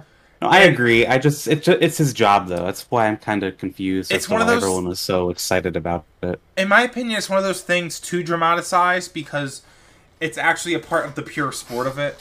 And anytime that NASCAR can focus on the pure sport that they have left, it's good, right? Like that Briscoe Mhm. Larson thing was pure. It was good. And then we got a little stupid on that restart. but Yeah. that's just how it is. I mean, it was a little stupid. I can't. I don't know. So, should we talk about the end of the race? Um, let's talk about. Should we talk about tire things first? Sure. yeah, there were a lot of tire issues in this race. You had Busch, Larson, This season. lots of others. Chase Elliott. Kansas, we had problems, right? Kansas had problems, and Mhm. then like we've had problems all year. It feels like at the, especially these tracks with high loads, um, and I'm sick of it because it just it's one thing for a tire to go down, but number one, it feels kind of unlucky, and two, it just feels dumb because it's like we know a caution's gonna come out, Yeah. and it's just I don't know. It takes a lot of the I- unknown out of the race. I still don't mind it. I feel like the teams. One, I think it's a lot to do with how the car was built. It's really heavy on the tires. That's what Goodyear's saying too. Is that the, it's just the way this car is. It's a lot heavier on the tires. It's a lot more pressure on them. That's why they're blowing out. Yeah, But and it's but like, then I don't I don't want Goodyear to go back and be more conservative and Make make, it so the doesn't work. tires will never blow out. Because then we're gonna go back to what we had the past couple of years and it's just gonna be boring. yeah. We want the tires to wear out like they are right now. So I feel like I don't want them to Yeah. go back. There definitely needs to be a balance, though. I'm gonna be like, this is it's a little ridiculous. And also, Yeah. is it on the teams though? It's like there's recommended pressures, and compa- It's like, does there need to be a rule? Does does there need to be a tire pressure mandate? Is can they even do that? Because it's like that depends on heat, too. Right. So it's like, I don't know. Hmm. It's just dumb. I'm sorry. It's dumb to get a caution every 40 laps because Jim Bob cut a tire. Like Jim Bob. Austin Cindric. God, It's just I'm sorry. It's dumb. Yeah. I don't like it. I don't like it Well, I think they should just get if they would get rid of stages, I don't think you would care as much because the stages take up about half an hour of this race. So Yeah. I mean, probably more than that, honestly. So if they did that, this race probably a whole hour shorter. I just think And then it'd be like, oh, there were a lot of cautions. I didn't even realize. No, I feel just- like that wouldn't be as bad. no, it just makes the race look bad. I'm sorry. It just makes it look like it makes Goodyear look bad too. Like it makes Like like, there were a lot of cautions, and I don't think it's a great look. I agree, but I don't think it's like that bad. Like I think it made the race more interesting. It's like, oh my gosh, they're on edge. They're racing really hard. The and they car need could to go out at any moment. too. It's like you cannot. Yeah, Like if I was a driver in that race, I'm like, all right, I don't think we need to risk that. Like, or I'd be like, okay, crew chief, how's the tire wear? Because do I? and they only had 13 sets of tires, I believe. I And- it was 12, and then they had one scuff. I did notice there were less tire failures at the end of the race. So it's like maybe the ones that set up their car bad for tires, they all blew their tires, and everyone else that set up their car right was still in the race. So maybe it's just something that the teams have Yeah. to adapt to. I would be mm-hmm. interested to see like the like a graph of or like a chart of like all the teams that have blown tires and it's like is there one team Yeah. that's blowing more tires? I don't know. I, I think I hope they I hope it becomes more random because the teams will always blow tires. But I that's Yeah. when it's happening consistently. I don't like it. It ruins the Yeah. race, in my but not ruins, but it's it's not good. So, would you agree with Ray Dunlap, who tweeted on Twitter saying that they need to change this car because it's too hard to drive and the tires are blowing out? Do you think is that? Do you agree with him that the too hard to drive? It's causing not too the many too hard to drive part. Um, I would. That's that's related to the tires. I think it's easier to say that it's it's easier to change the tires than the car at this point. I mean, they need to change the car for at least five reasons other than tires. Like we need to fix Martinsville. Like you know, like Yeah, let's fix Martinsville first. Um Hey, the mile and a halfs are fun again, but the short tracks. I'm worried about Gateway this weekend. I don't. I think it's gonna be a snooze fest. It's Yeah. a flat short track. like I still want like again, it was still a good race. Uh, I'm not gonna die on Yeah. the hill of tired. I think I'm interested to see how the mile and a halves look in the playoffs. Mhm. But then also you have playoff contenders too. What if they cut tires? Oh, that would be dramatic. That's true. It's true. So that could get messy, or maybe it's what Yeah. NASCAR wants. So we'll see. Um, but yeah, I just wanted to mention that because it definitely was a talking point Sunday night. Um, and then we had Chris Buescher who flipped, which was that that cemented to me. This is a crazy ass race. Like, what is going on? We I had mean, a car had some- flip at Charlotte. We had two big wrecks actually that race. Yeah, that's crazy. but Um, I would say Buescher flipping was crazier no, than we had Blaney three big wreck. wrecks, right? Because we had a wreck on a restart, didn't we, Blaney? Yeah, that's what I was referring to. And then you had the four wide incidents. So we're three big wrecks. We had Yeah. three big wrecks. Oh my god! I for holy shoot! Yeah, that's crazy. So yeah, you had you had Blaney spinning, causing the big pileup. You had the four wide incident at the end. I still think Buescher's was the craziest moment of the race. That was so NR2003 because he's literally not even Yeah. going that fast at that point, and then he just his car starts flipping, and it happened the same way it does in NR2003. He just catches a part of the track that's really grippy for him. Yeah. It's in the infield, and he caught like a part where it and divots. kudos to Fox. They actually caught the flip this time. They missed it at Daytona. They got this one. Wow, good job, Fox what Sports. flips did they miss at Daytona? Harrison Burton. No, they caught that flip. Oh, you mean They at live when it was live? They, I'm sorry. they did not get that live, bestie. No, they did actually, not get honestly, that live. their their race direction's gotten better.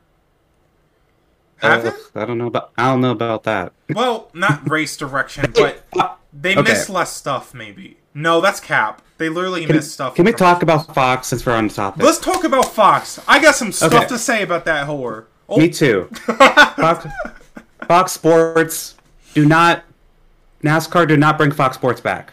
Girl. Awful. Zero out of ten. They're garbage. Terrible. tomato, tomato, tomato. Tomato. Tomato. Tomato. Boo. corny. Get off the stage. Corny. They are corny though. They're Oh the most gosh. corny. They are corny. Oh my god. Okay. Positives. Jamie McMurray belongs in the TV booth. I love good. him. Thumbs up. He's very good. Clint Bowyer, terrible. Get him out. Give him the Rutledge Wood job. Something else. Like give him the, the Michael Waltrip job. Like I don't Jamie gives Clint so much attitude. I've been saying on He Twitter did. all weekend. I always wanted a sassy gay man in the NASCAR booth. They didn't have that, but they gave me Jamie McMurray, and it's the closest That's thing a- they have. That's the closest thing they had. Jamie McMurray ate Read Clint for filth many times this weekend, and So- kudos to him. So Fox onboard cameras. Okay, They're blurry. that's gotta stop. Did you notice the onboard cameras are blurry? They're not even like good HD. quality. Right, they're not. They're like seven. They're like, Like- my webcam here. Like they just Like, they put the webcam on top of the car. They're all right. Go. Like after watching F1 and Indy, they have like pristinely clear onboard cameras. And then you go to NASCAR, it looks like you're watching some 360p video. Then it's a whole screen. And I'm just like, what are we doing? Was and then it? you I can't- want. hmm. d- during the Briscoe Larson battle, one shot is Briscoe's helmet of him driving, and then the other is an onboard camera. We don't know what's going on. Yes, It is ridiculous. They do do that a lot. It It's is so annoying. awful. Like, show us the cars. We cannot see what they're doing. And it's stupid. Fox should not get the NASCAR contract after 24. This is beyond a joke. It's like when restarts too. They'll do on boards. Like literally, they're going three wide right now. Can we see it? Like Well, at some one moment- point, the whole screen- At the race where I was like that. I'm like, come on, girl.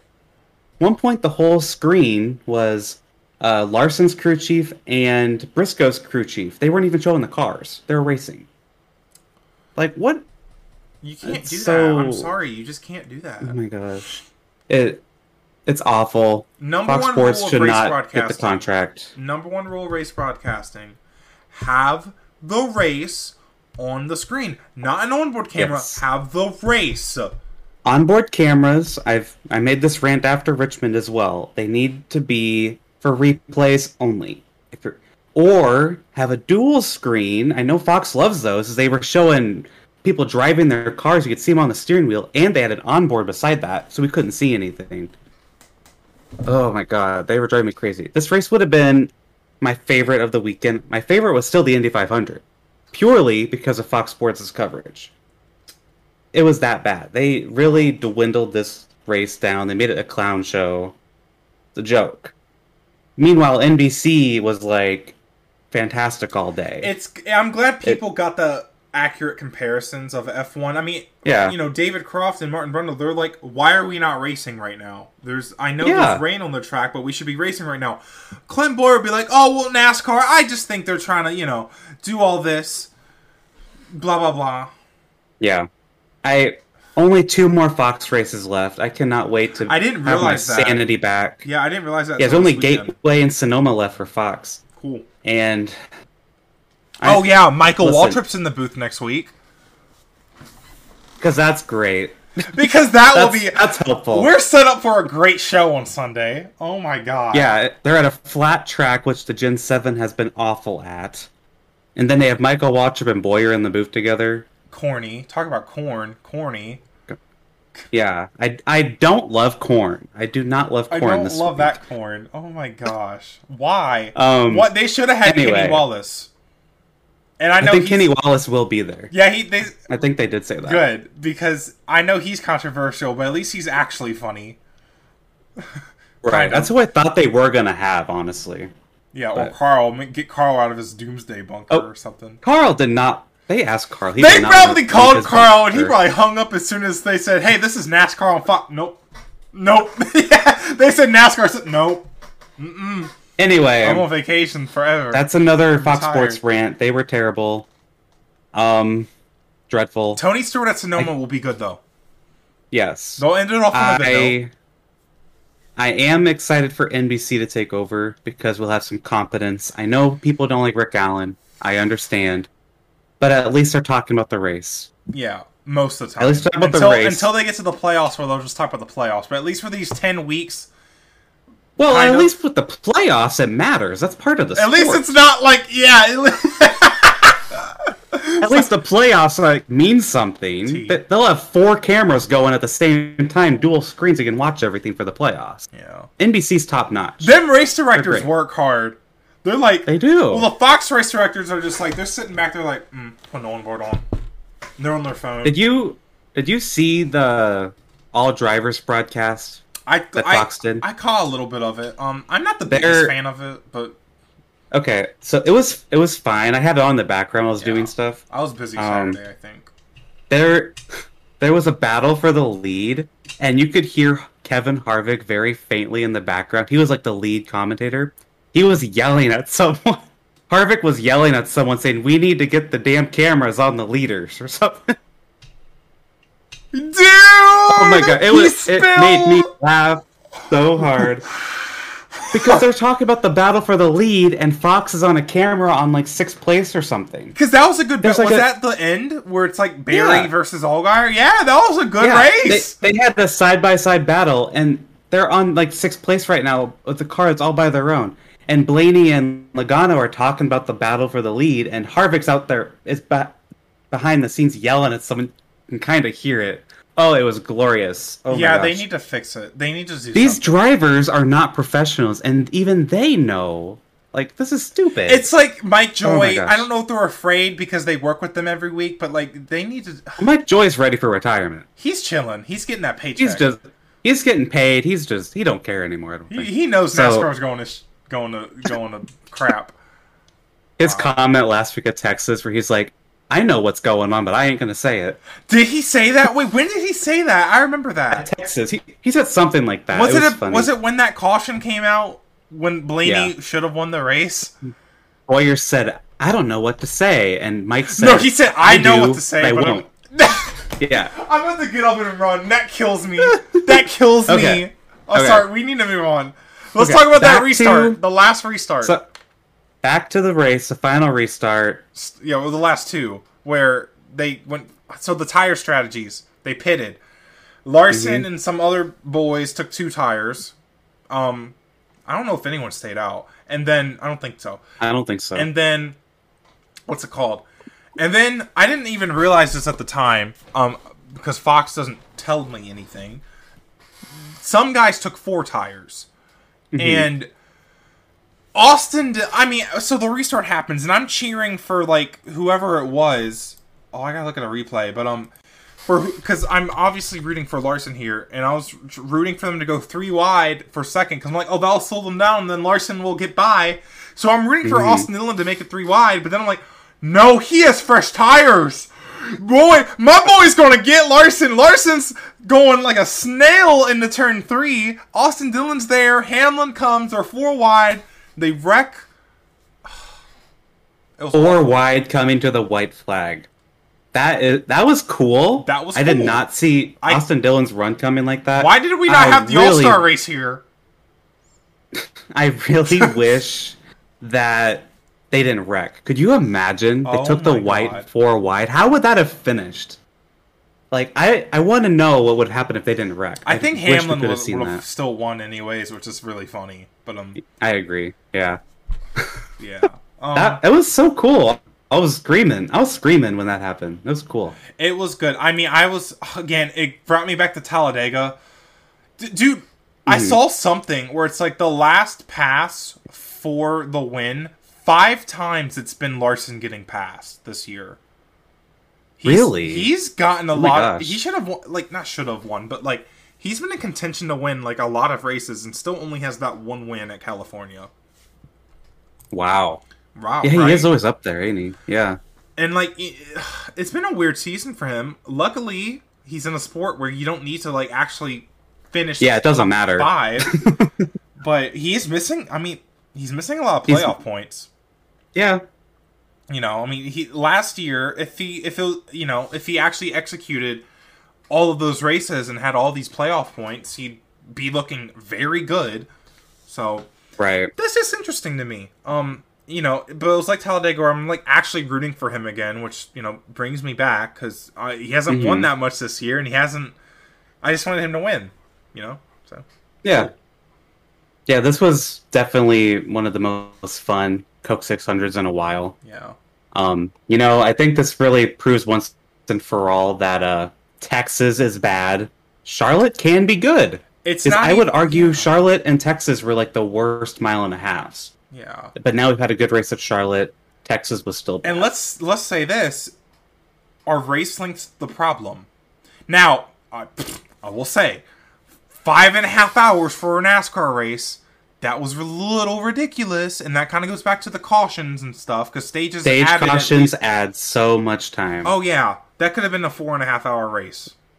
Definitely. This race was like barely long, or like just about the same length as the 2005 race. But that race didn't have stage cautions. Yeah, This one did. and that race had like twenty three like cautions too. Right. But um, So think about that. yeah. So that just kind of goes back to I don't know, the like talking about the race lengths. I think, and it goes back to what Matt Weaver or somebody said on Twitter after Martinsville. It's like Mhm. Martinsville felt like a long race, even though it was only 400 laps because it wasn't good. Whereas Yeah. a 500 mile Talladega race is fine. So I think are race lengths really the problem? I don't know. And it's like the Indy I- 500 is a 500 mile race, but it doesn't feel like a 500 mile race. Some races do not need to be as long as they are still. Oh yeah, definitely. We could Cue that shorten- tweet where everyone's like, races shouldn't be shorted except for the 600, blah, blah, blah. Yeah, we know. You know. Uh, one more I know. thing about Fox, is I just remembered this. Oh, God. Uh, I'm sorry. Justin Haley's engine blew up, by the way. and Fox did not mention it. They had a wide view of the whole track, and there was a whole bunch of smoke in turn three, and they waved off the restart. Fox did not mention it at all. they they just didn't say a word on whose Like, engine blew up. on, nothing. man. I had to find out through Twitter. I just remembered that one. They need uh, they Anyway. need to do a better job. It's just unacceptable, and it's a lot of This whole season's been unacceptable. It's a lot about how they focus on winning so much, like the NASCAR culture. But Yeah. All right. Anything else on any of the three races that we've had this weekend? So you said the Indy was your favorite race. Yeah. Honestly, I think, I think that's mainly because of Fox. I think NASCAR would have been my favorite. I think- if uh, Fox was better. Yeah, I think I will say the 600 was my favorite because of my Larson kind of investment and also just I mean Briscoe versus Larson was just cool, unbiased. Yeah. That was cool. That was good racing. Um, Mhm. like the Indy 500 was average. The 600 was extraordinary. That's what did it for me. Um, Yeah. that was that was good. Like, was Indy like amazing? No. Like, it was Yeah, really good. It was still a good race. It was solid. I, the strategy Yeah. was good. We had heartbreak with Dixon. We had drama. Um, not I don't count the end stuff. I didn't like the end stuff. That kind of. That's that's true. Um, That's I think it was you know again lap 180 was interesting. Um, it could have been a little bit better, but it was still a solid race. So, no complaints. Um, All right. Yeah. So, oh, gay racing podcast fantasy. I have taken the lead with that win from Marcus Ericsson. The points are now seven to four, as I got three points. that's awesome. Was that the first win of the season? No, I got. I think I got the win at um Texas with Josef, didn't I? Yes, Or I got it at Long Beach. I think I got it at Long Beach. You got to win somewhere. I got it at Long Beach because we both picked Ganassi at Texas. I remember. So I got. that's true. We won the two biggest races of the year. I'm a Long Beach That's true. champion, and you're an Indy 500 Gay Racing Podcast oh, champion. Alex. look at us! Congratulations! Look at us go! Congratulations! Wow, Thank you. that's a big win, Alex. that is a big win. Yeah. Now IndyCar is at Detroit. There's only one race there, not two. hmm Last year, I picked Marcus Ericsson at Detroit, and I won. So, let's see if I can keep this up. Are we ready? Make our picks for Detroit and Gateway. I am ready. Yep. All right. So IndyCar first. All right. Yep. All right. Three, two, one. Will Power. Willpower. Ooh. Okay. Okay. Okay. Okay. All right. That was rude, but okay. You're rude. Shut up. All right. I got my next pick. Me too. I'm looking at you weird. All right. Three, two, one. Pato O'Ward. Alex Palou. Okay. Okay. And I think we both said they were like the championship favorites. Yeah. I think Pato's having a great month. His drive, his his form is really on. I think he'll get a good top. Mhm. I mean, he won he won the other Detroit race last year. I remember because it's not a double That's header true. anymore. Yeah, um, which is interesting because this is the this is also the last race at Belle Isle because the Detroit race is going to move to the actual downtown. Um, hmm I forgot what the track layout's going to look like, but I really like Belle Isle as a racetrack. Um, Me too. I'm gonna miss it. it's a nice racetrack. I hope that we're not like losing out on a good racetrack. So Right. hopefully the downtown circuit's good. Um, but yeah, um, Pata. I mean, they're solid. I think what both of us have realized that we need to pick guys that are consistently like finishing up front. Yeah. Really get them points, and I have a lot of catching up to do. You've picked Graham Rahal before, and that didn't work out. It's just like you got to pick the guys who are always in that top five. Yes. And I am superstitious. I refuse to pick Josef Newgarden unless I am 100% certain. Yes. So, yeah. I've been. I mean, I picked Will Power because he ran good there last year, and I think it's, he's going to get a win at some point. I think Power's going to get redemption after last year, how he basically Yeah. got screwed out out of that win. Right. So, So if he wins, um, we did call it. True. We did call it. But Very true. all right, NASCAR. and he's also the only. Power's also the only uh, Penske car a win. And he's arguably been- the most consistent, He's too. yeah, he's up there in points, so that'll be interesting Yeah. to see. Um, so NASCAR at Gateway, um, We are tied. predict. We are tied in NASCAR because Kyle Busch came through for me. Um, almost got me them three points, which would oh my god, I would have been so hype. I would have been That would've been crazy. So hype, but um, Gateway's hard to predict. We've it's the first Cup race there ever, I believe. Um, Yep. So we'll see. Um, oh, who was my pick? Oh, I gotta remember. Oh shoot. Uh oh. No, I got too it. Too late now, Zack. It's I- time to make our. Picks. I got it. I got it. All right, you ready? I'm ready. All right, three, two, one. Ross Chastain. Kyle Busch. what? Watch this. The one I last week I'm like I'm gonna pick Chastain because you keep picking him and winning. He lets me down. You're gonna probably win now with Chastain. Do you know why I picked him? Why? Do you know why I picked him? Ross Chastain, Oh the no. wheel, winner at The wheel. Gateway. the meme's gonna come back to life. So my second pick, I thought you were gonna pick him Uh-huh. too. My second pick is William Byron because I think he was good at Martinsville. He was good at Richmond. Um, I think I Byron's- think Byron, Chastain, and Busch are like the three The big three? right now. The big three? Oh no, I Maybe. well, also, I think you were kind of feeling this vibe too. So with Denny Hamlin winning Charlotte, I think we're at the point of the season where we're going to get repeat winners now. Yeah. I think Chastain's going to get a third very soon. Um, Kyle Busch, he'll get. I mean, he's been running really good this month. I He's think he's been very good. he could definitely win Gateway. I mean, he has experience there, I believe, in like uh, Xfinity. Not that it really so. matters in these cars. Um, but also I picked Chastain because he's been there in trucks lately. Like, if you Mhm. want to think about it like that. That's true.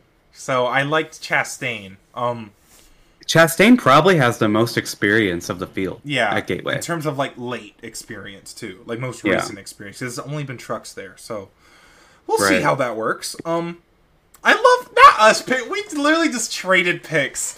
yeah, we did. You're same, gonna have same drivers, but we switched. And we picked them at Darlington too. That's so crazy. oh my god. That's crazy. That's funny. well, this is gonna be fun to watch this weekend. But um, Yeah, I think these races are on at the same time, so Oh, I know you might need two watching. screens. Uh, maybe skip Gateway. I'm hoping IndyCar. Um, IndyCar normally finishes when stage three starts. That's true. So I listen. I love Gateway. I've said it a couple times now. I'm glad it's a on the little worried. I'm a little worried just because of the history of the this car so far Yeah. on tracks like Gateway. We'll see. and it's a new track Um, too, and I, I don't want their first race to be a snooze fest either. That's Yeah. Hopefully it's good. Gateway's a really good track. I almost bought tickets for it, but I decided not to because I wanted to see how the car was, and I did not like how Martinsville looked. yeah. So I didn't do it. So yeah. and it might make people not buy tickets there next year. I don't know. I mean, Yep. there's a lot. Apparently of, it's really close to a sellout, so yeah. I mean that. Well, that makes sense because it's a new track, but it's like okay, no, I didn't even talk about this. Uh, Marcus Smith talking all that game, like, oh well, sales went up for the Texas All Star Oh, race this year. Bestie, last year was COVID, so I would hope so. I would hope so. like, come on, Bestie. I would hope so. like, dang. Oh man. All right, that's all we got today. Um, follow us on Twitter at Gay Racing Pod. Um, I'm at DreamyZackGP. Alex is at New Gayden. Um, we're probably gonna have a guest next week. I just talked to somebody and they said hell. They said hell yes. So, Mm. um, so Alex, that's Fun. so we'll probably have a guest next week. It's actually really cool. Um, they're doing a cool project.